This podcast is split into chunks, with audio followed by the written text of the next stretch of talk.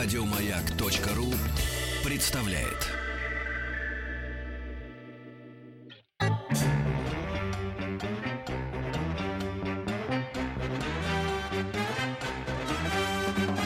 Звание Народного театра ко многому обязывает. Не пора ли, друзья мои, нам замахнуться на Вильяма, нашего Шекспира? Добро пожаловать или посторонним вход воспрещен. Друзья, дорогие, слушаем радио «Маяк». Вместе отвечаем за свои слова. Иногда нет, кто анонимно что-то комментирует. Но вот тут вопрос был такой. Мы про возраст еще когда-нибудь обязательно поговорим. Это все очень индивидуально. Абсолютно все правы. Тут нет ни правых, ни виноватых. Просто тут говорили об личном опыте. Вот как у вас и как, что вы хотите для своих детей. Значит так. Вот Вологду мы прослушали. Я своим подругам, Светлане Юрьевне Трусенковой, Татьяне Ефимовой, главному редактору журнала «Здоровье», задала вопрос. Вот что можно было делать в любом возрасте под эту песню? Мне кажется, музыка, она может быть фоном. Она может быть для какой-то романтическая фон, да, какой-то, да, для поцелуя, для танца, для танца. Немедленного. А вот что под Вологду можно было бы сделать? Ну, вальсировать так расслабленно. Нет, может, это какая-то полечка? Нет, там ритм-то вальса вообще. А, да? Да. Вальс? Медленный такой можно. Потом прогуливаться так где-нибудь у плетня. Ага, у плетня. Ну, что ты плетешь? Я обычно ребенку задаю вопрос, а что такое плести? Ну, плетень. Друзья, мы говорим о здоровье, о журнале и о тех, кто его делает и что в новом номере. У нас напечатано, вышел новый номер. Мои поздравления, он сдвоенный, я так поняла, да? Да. И чтобы все новогодние каникулы было что читать. Вообще от корки до корки. Да. Еще раз краску надо было туда. Да. Найди 10 отличий, 10 тысяч отличий. Но начинается журнал с того, что как вообще колбаса вредна. Сейчас... Но мы наоборот не хотим напрягать народ. Да? Просто дело в том, что где-то недели 3 назад весь интернет взорвало сообщение, что ВОЗ, Всемирная организация здравоохранения, сообщила о вредности. Она в Швейцарии находится, так сказать, ее штаб-квартира. Но они очень тщательно отслеживают, что вредно для нашего здоровья. И они сообщили о том, что уже якобы очень серьезно есть доказательства того, что мясопродукты, особенно те, которые подвергаются копчению, а это любимые нами всевозможные и колбасы, хамончик. Хамончик, он вяленый больше, это то, что копчению. Mm-hmm. Что есть прямая связь, доказано уже, что во много раз возрастают риски онкологических заболеваний. И народ, конечно, это воспринял буквально, то есть интернет взорвался этими обсуждениями, как жить дальше без колбасы и без грудинки, и без бекона с яичницей. И мы, наоборот, просто в духе абсолютно такого новогоднего подарка наш научный редактор Алексей Федоров, он с цифрами, фактами говорит: ребята, вы же не собираетесь питаться исключительно колбасой. Да, исключительно беконом, что риски там, если их в абсолютном выражении посчитать, они не такие большие, а то, что это не самая полезная еда, это было известно всегда. Татьяна, они где, в Баварии, что ли, в Южной делали это исследование? Там люди едят колбасу с младенчества, запивают этим шпатаном. Я думаю, что это же не сам ВОЗ проводит, это всевозможные институты. Здесь просто качество колбасы этой, конечно, хотелось бы. Я думала, такого цвета здесь от качества это не зависит. Да? От качества не зависит, то есть испокон веков считалось, что вообще-то красное мясо, то есть мясо коров, свиней и прочего, оно намного все-таки, вернее, менее полезно, скажем так, чем птица и рыба особенно, да? И поэтому сейчас, кстати, в третьем номере журнала мы уже решили все-таки дойти до сути, и будет большое расследование о красном мясе, о том вообще все-таки стоит ли его бояться и что оно в себе там может нести, какие риски. Может, не будем перед оливешечками? Нет, а вот здесь поэтому я и говорю о том, что у нас наоборот этому посвящена такая легенькая колоночка, где говорят, что Новый год — это самое время как раз оторваться с колбасой, если вы ее любите. С батоном. Но просто не нужно, да, но просто не нужно потом этот опыт как-то распространять на все оставшиеся дни в году. Вот.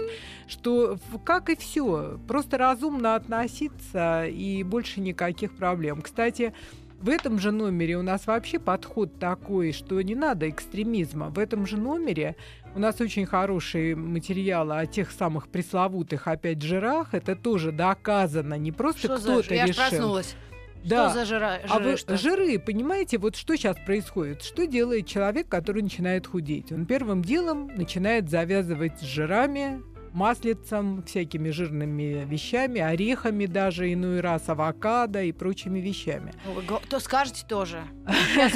Сейчас в Вологде у нас за авокадо нас попало, за нами с колом из забора побегут. Ну, масло давайте просто так. Масло всеми видами, ну, да, все да, виды, да? Я видела женщин сало, взрослых. Да, масло. Да. Да. Вот. И сейчас вот очень интересно, тоже достаточно длительное исследование, в Америке, кстати. А что такое? Чуть вы меня так киваете. Да, нет. А знаю, что недавно были. Вот. Доказали, что вот это полный отказ от жиров, он ведет, наоборот, к нарушению жирового обмена и к набору веса. Галина Петровна, вы слышите это? Она вообще ничего жирного перестала все есть, бедолага. Это очень плохо, потому что есть жиры, которые, наоборот, способствуют правильному жировому обмену, и если их нет, эти жиры, кстати, вот в жирной рыбе, в растительных маслах, если их нет вообще, если они не поступают в организм, то настолько нарушается обмен, что, наоборот, этот жир, он начинает синтезироваться из углеводов, понимаете? Наоборот, человек начинает жутко толстеть. И, в общем, примером тому вот многие американцы, которые гоняются за, так сказать, обезжиренными продуктами, а выглядят так, как будто они едят одно сливочное масло, понимаете? Вот, поэтому и в колбасе, и с колбасой, и с жирами, и со всем остальным самое главное просто очень разумно к этому относиться и все в меру. Потому что сливочное масло — это так вкусно, если оно вкусное, это просто вот, очень. Ну, на самом деле, вот для вас тут даже прямо таблица у нас. Для вас Маргарита есть. Михайловна. Нет, не надо Маргарита. Для нас Маргарита Михайловна, для вон вас... имплантанты вы обсуждаете уже, что не вредно. Тоже, да, очень оптимистично, что, наконец, просто уже точку поставили. Имплантаты, вот. Имплантаты. Точку поставили. У нас вообще, вы знаете, этот номер, он очень такой оптимистический. Вот жиры, кстати, они даже сливочное масло, они содержат омега-6. Вот очень хороший как бы жир, который относится к классу незаменимых. Я отперла из... Семечки. Семечки, растительное масло, сливочное масло. Вот, допустим, омега-3 – это рыба, это орехи, это брокколи. Да? Ну, я привезла родственнице ближайшей своей 3,6,9 омегу. Какие-то капсулы, полкило весила банка. Просто можно для того, чтобы, так сказать... И здесь, кстати, очень хорошая таблица есть, по которой можно понять... так и называется, как понять, что вы едите мало полезных жиров. Вот ищите, если есть какие-то симптомы, начинайте есть рыбу с маслом. Да? Да, да, вот замечательная таблица. Хорошо, да, все, мы по ней следимся. Так что, давайте, раз уж я раззадорила нескольких парней из региона. Силикон. А вы, кстати, продаетесь в других городах? А, конечно, да? Он российский журнал. Отлично. И не просто продаемся, и подписку можно оформить, и получать на дом. Ну как? Кроссвордиков у вас нет. Силикон вне подозрений, пишут специалисты. Силиконовые грудные имплантаты, вот это правильное слово, сначала были в моде. В 1992-2006 году они попали под запрет, их посчитали опасными для здоровья, А новейший анализ побочных эффектов введения силикона в грудь показывает никаких весомых доказательств связи имплантатов с какими-то либо заболеваниями нет.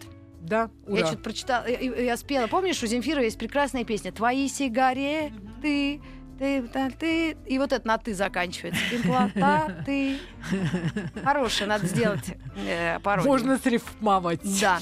И еще есть у нас обнадеживающие какие-то новости? Ну, вы знаете, еще вот я всяким экстремалам, которые ассоциируют здоровый образ жизни со сплошными ограничениями, лишениями и вообще очень скучной и неинтересной жизнью, должна их тоже порадовать. Еще есть материал о сахаре, вот, в котором говорится о том, что, ребята, не сходите с ума, не старайтесь заменять его фруктозой, заменителями или еще чем-либо. Просто дозированно его используйте, потому что вот эти все сахарозаменители тоже ничего хорошего, они тоже могут нарушать обмен. То есть организм не обманешь, он все равно требует своего сахара, своей глюкозы.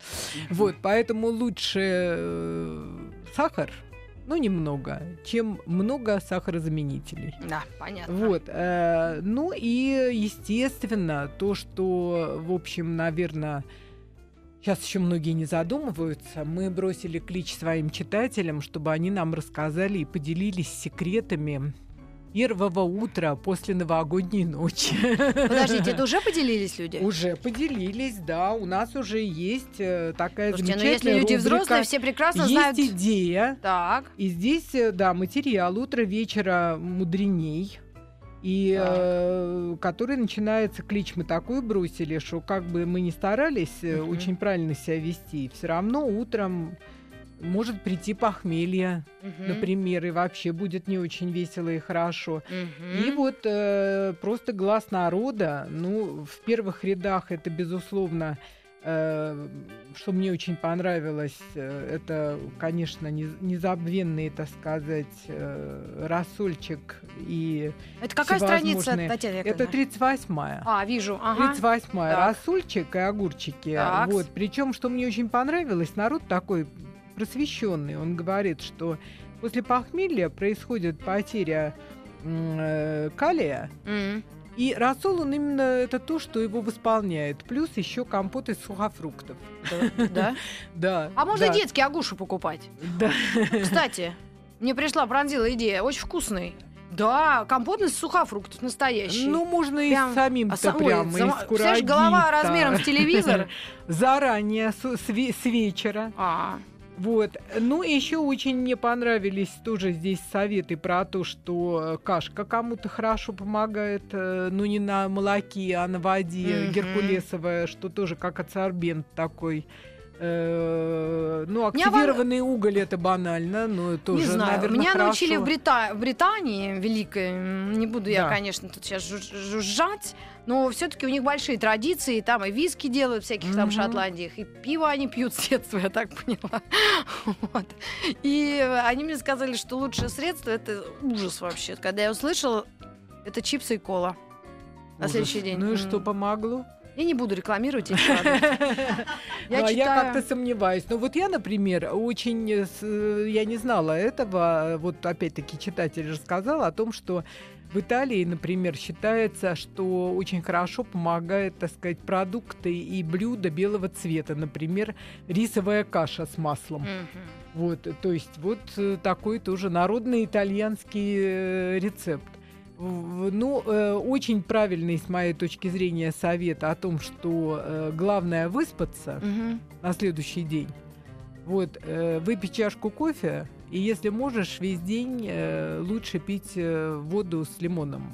То есть после ударной дозы еды, съеденного и выпитого, вот, лучше, конечно, дать передых и поспать подольше. Вот в этом же номере, кстати, есть очень забавный материал, что делает наш мозг, когда мы спим. И одним из таких первых пунктов говорится о том, что мозг в этот момент прежде всего проводит такую детоксикацию организма. Мозг? Такой детокс, да. Когда мы спим, он активно включается на, так сказать, очищение и детоксикацию. Изгнание зеленого змея. Да, поэтому здесь это, наверное, тоже как бы поможет, поэтому поспать подольше — это тоже хороший очень совет. И водичка с лимоном и чашечка кофе.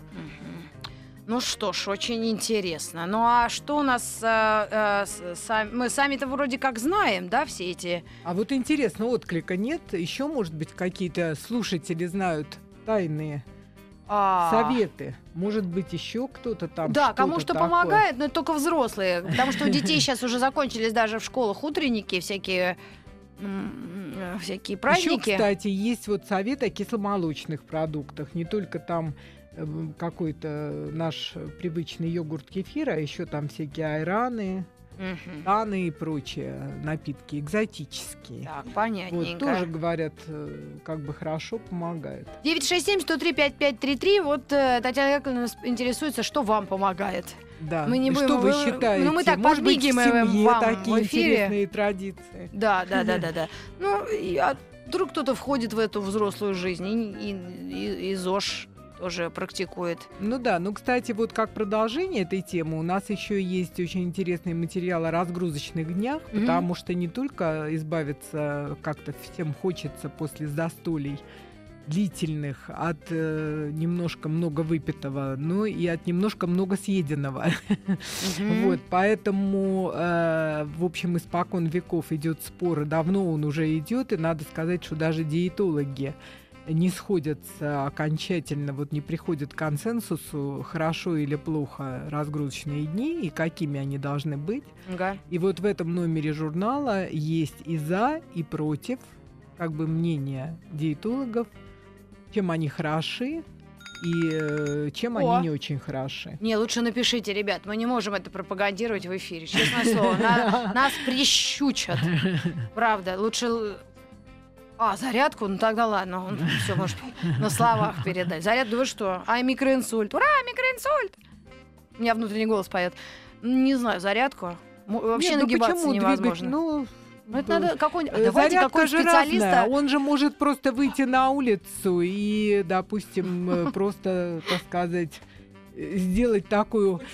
а-ля советских времен гимнастику или пройтись. Надо бы просто медийного какого-нибудь алкаша позвать в эфир, чтобы он, прости господи, поделился опытом, но мы не будем никого звать.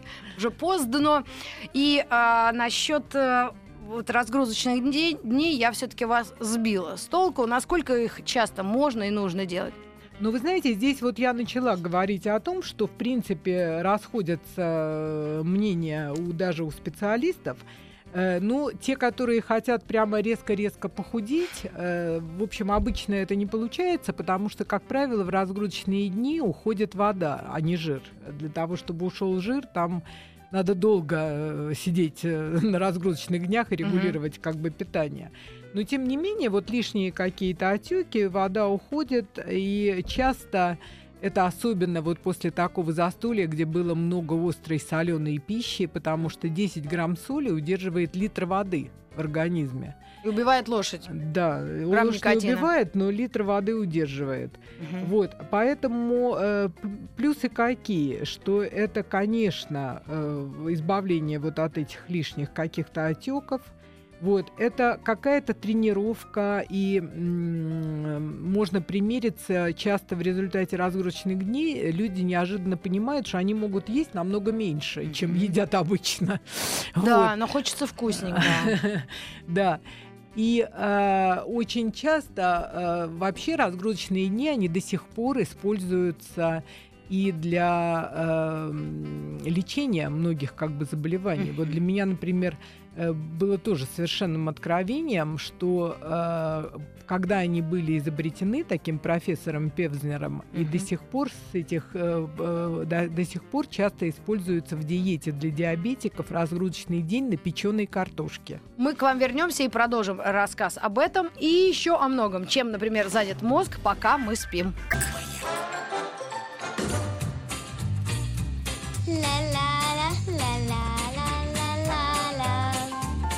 Митрофанова. Минус 100 грамм. Минус 100 грамм. Вот до чего доводят эти вавилоны на голове. Добро пожаловать или посторонним вход воспрещен. Друзья, добро пожаловать. Мы говорим о здоровье и, не очень грузим, я надеюсь. У нас в гостях главный редактор журнала «Здоровье» Татьяна Ефимова. Татьяна, здравствуйте. Мы остановились на разгрузочных днях. Ой. И не так это все плохо, а нормально хорошо. Да, на самом деле просто не надо ими злоупотреблять, да, если очень хотите, потому что, в общем, действительно, иногда они для многих помогают. У нас, кстати, есть правила этих разгрузочных дней и рецепты для разгрузочных дней, на чем лучше не есть. В новом номере журнала «Здоровье». Да, который вот сейчас появится. И очень важно, чтобы они проходили, вы знаете, новогодние праздники должны этому способствовать, чтобы они, главное, все, чтобы было комфортно психологически, чтобы не мучились, а чтобы вы вот так настроились на то, что... сегодня отдохнет моя пищеварительная система, и я вместе с ней. Стараться активно, хорошо провести день, чтобы было какое-нибудь хорошее занятие, чтобы побывать на свежем воздухе. И тогда это будет все намного проще, потому что если ты просто сидишь и отмеряешь себе этот несчастный творог или яблоки, которые ты должен в течение дня есть, и думаешь о том, как же вообще... Я думаю, мужчинам это вообще ни о чем, потому что, мне кажется, это больше женская история, эти вечные сбросы, наборы, КГ, может быть, если ориентироваться на исследование, которое показало, что почти 300 тысяч мужчин обратились к косметологам за прошлый год, да, есть такое исследование, то, конечно, может, мужики за собой и начнут следить, но я предполагаю, что русские вряд ли. Вот такая моя мысль. Вы знаете, тенденция есть. Я сейчас наблюдаю, особенно взрослые, старше 30-летних. Нет, 30-летних уже очень... Но у них, вы знаете, какая интересная тенденция? Они абсолютно согласны, что с едой у них получается хуже. Это только если жена поставила такую задачу, она как-то их может, наверное, усмирить. Они стараются, как правило, фитнесом как-то корректировать свои формы. А уже от фитнеса стараются перейти к какому-то разумному, правильному питанию. Иногда. Да. Мы говорим это так, чисто впустую, потому что ближайшие 10, 11, 12 дней, считаете, да, до Нового года, конечно, это все будет, наверное, пожелаем... Здесь просто разумно, комфортно, и чтобы просто, в каких-то разумных рамках, чтобы не наедаться до такой степени, чтобы потом не было мучительно больно, и все равно за один день изменить и... каким-то образом сделать, чтобы рассосалось все, что вы съели за 10, невозможно. Еще, кстати, хочу сказать, что очень многим не удается устроить этот разгрузочный день на яблоках или на овощах. И это тоже не случайно. В общем, наверное, лучше все-таки варьировать с творогом, с какими-то другими продуктами, о которых мы тоже говорим, потому что традиционно и вообще наше пищеварение устроено так, что фрукты и особенно овощи — это как закуска, да? Многие говорят о том, что есть хотел, яблоко съел, еще больше хочу есть. Да. Поэтому тоже внимательно как-то старайтесь это регулировать. И не делайте такой большой ставки. Безусловно, разгрузочный день один в неделю или в 2 недели. Это может быть полезным, но не так, чтобы это вас довело до иступления, и вы на следующий же день наелись еще более обильно, чем до того. Не дай бог кому. А скажите, пожалуйста, та статья о сне, да, которую, может быть, люди мечтают сейчас отоспаться, потому что у всех разные режимы дня и разная загруженность. И, бывает такое, что прям хочется лечь и лечь. Да. И все. Да. И пусть весь мир... Да-да-да. Но это очень хорошо, потому что это, в общем, действительно... А есть песня «А я лягу-прилягу»? Светлана Юрьевна. Это действительно такое время, когда можно отоспаться. И на самом деле, что очень ценно, вот у нас есть такой очень интересный материал, что делает наш мозг, пока мы спим. И там очень много, 6 или 7, по-моему, очень важных таких моментов про то, что он не только как бы очищает, отдыхает, ну и работает, да, но он и помогает. Там есть такая очень интересная вещь, когда как бы все наши вещи... К микрофону, Павлина. Ага. Все, что у нас есть в краткосрочной памяти, оно перемещается с помощью сна в долгосрочную. То есть вот иногда... Температура в Прибалтике? Иногда, знаете, как стараешься что-то запомнить, да, учишь, а потом прочитал перед сном, да, а утром вспоминаешь, а оно так у тебя все прямо хорошо в голове уложилось. И выясняется, что это не случайно. Это действительно благодаря сну процессы вот эти идут, так сказать, более плодотворно. И, кстати, доказано, что и наиболее сложные задачи решаются, если задача поставлена как бы перед сном, а решить ее надо утром. Утро вечера мудренее. Да. Это еще народная мудрость. Потому что вот проводили эксперименты, очень интересно. Если задача не очень сложная, то она быстрее решается, если ее дают утром, и она в течение дня там обдумывается и как-то быстро решается к вечеру. А если задача сложная, то она решается лучше утром. Вот по классической пословице «утро вечера мудреней». Как интересно. Ну и, наверное, на ночь нет смысла какой-то. Там есть рекомендации перед тем, как ложишься спать? Просто я по своему опыту помню, вот смотрю детективы, мне 17 сезонов же. Чисто английские убийства. И я тут в одной серии прям реально ножом все время какая-то бабка орудовала. Прям вообще цирк бесплатный. Я проснулась в муках. Реально, я уже, что мне в спину... Коллеги. Нет, но вообще я хочу сказать, что с этим лучше осторожно. Значит, по какой причине? Я реально проснулась от ужаса. Рита, значит, здесь такая история. Есть исследование о том, что если человек все-таки регулярно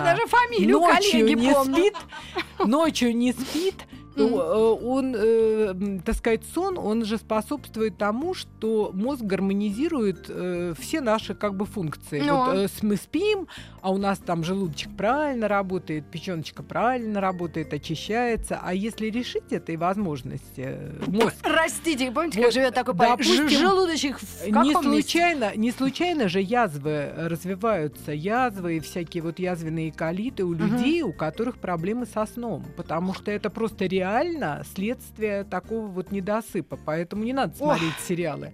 А что касается снов, вот, ведь, тоже доказано, понимаете, вот мы пишем о том, что сон, он еще очень часто дает всякие подсказки. Вот мы научно-популярный журнал, но тем не менее это действительно не только мы, это специалисты говорят о том, что очень часто люди, в общем, врач даже может как-то задуматься о каком-то диагнозе, если навязчивые какие-то сны, если, допустим, регулярно человеку по нескольку раз там за какой-то период снится, что ему трудно дышать, что его там удавку накидывают на шею, то это точно надо проверять всю эту, так сказать, легочную систему дыхательную, потому что часто это действительно следствие каких-то...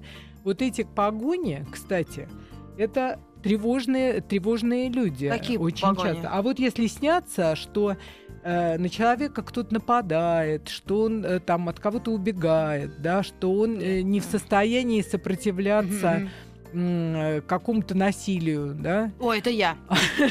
Я тревожный человек. И он еще Ружейников мне подмигивает. Он нет, говорит, нет, я нет. Да, то есть это на самом деле, вот мы пишем о том, что исследования последних лет, вот эти сюжеты, характерные для определенных проблем, уже выделяют, что если человек где-то вот тревожный, даже страдает неврозами, да, ему навязчиво снятся вот такие сюжеты, что он с кем-то дерется, он от кого-то убегает, то есть он не может чему-то сопротивляться. Да, но тревожность — это насколько это опасное состояние человека? Нужно ли на нее внимание обращать? Я думаю, что это уже специалисты. Здесь, если эта тревожность не переходит в невроз...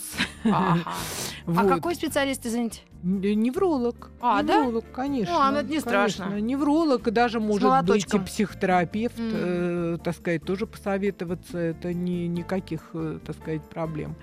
Вот. И на самом деле, вот неполадки, допустим, если тебе какие-то у тебя с тем же желудком проблемы, да, очень часто тебе снятся сны, многим больным снятся сны, связанные с какой-то неприятной едой. Вот. Наверное, нашим слушателям надо просто вспоминать, что кому снится, и это тоже, наверное. Да, то есть, понимаете, вот мозг наш, он... С одной стороны, вроде бы как спит, а с другой стороны, он очень интенсивно работает. Но не буду говорить о том, что это особенно важно для детей, потому что выделяется гормон роста. И они растут во сне, да? Да, и они растут во сне, а для взрослых это тоже очень важно, потому что тот гормональный как бы фон, который вот формируется во время сна, он тоже не случайно говорят, что хотите похудеть, больше спите. Потому что меньше же едите. Во время сна не только меньше едите, но и выделяется гормон, который способствует расщеплению жира. И если человек мало спит, то у него возникают дополнительные риски, связанные с набором веса. Поэтому после новогодней ночи, ребята, которую редко кто, в общем, ложится спать рано. Лучше отоспаться. Потом лучше все-таки отсыпаться.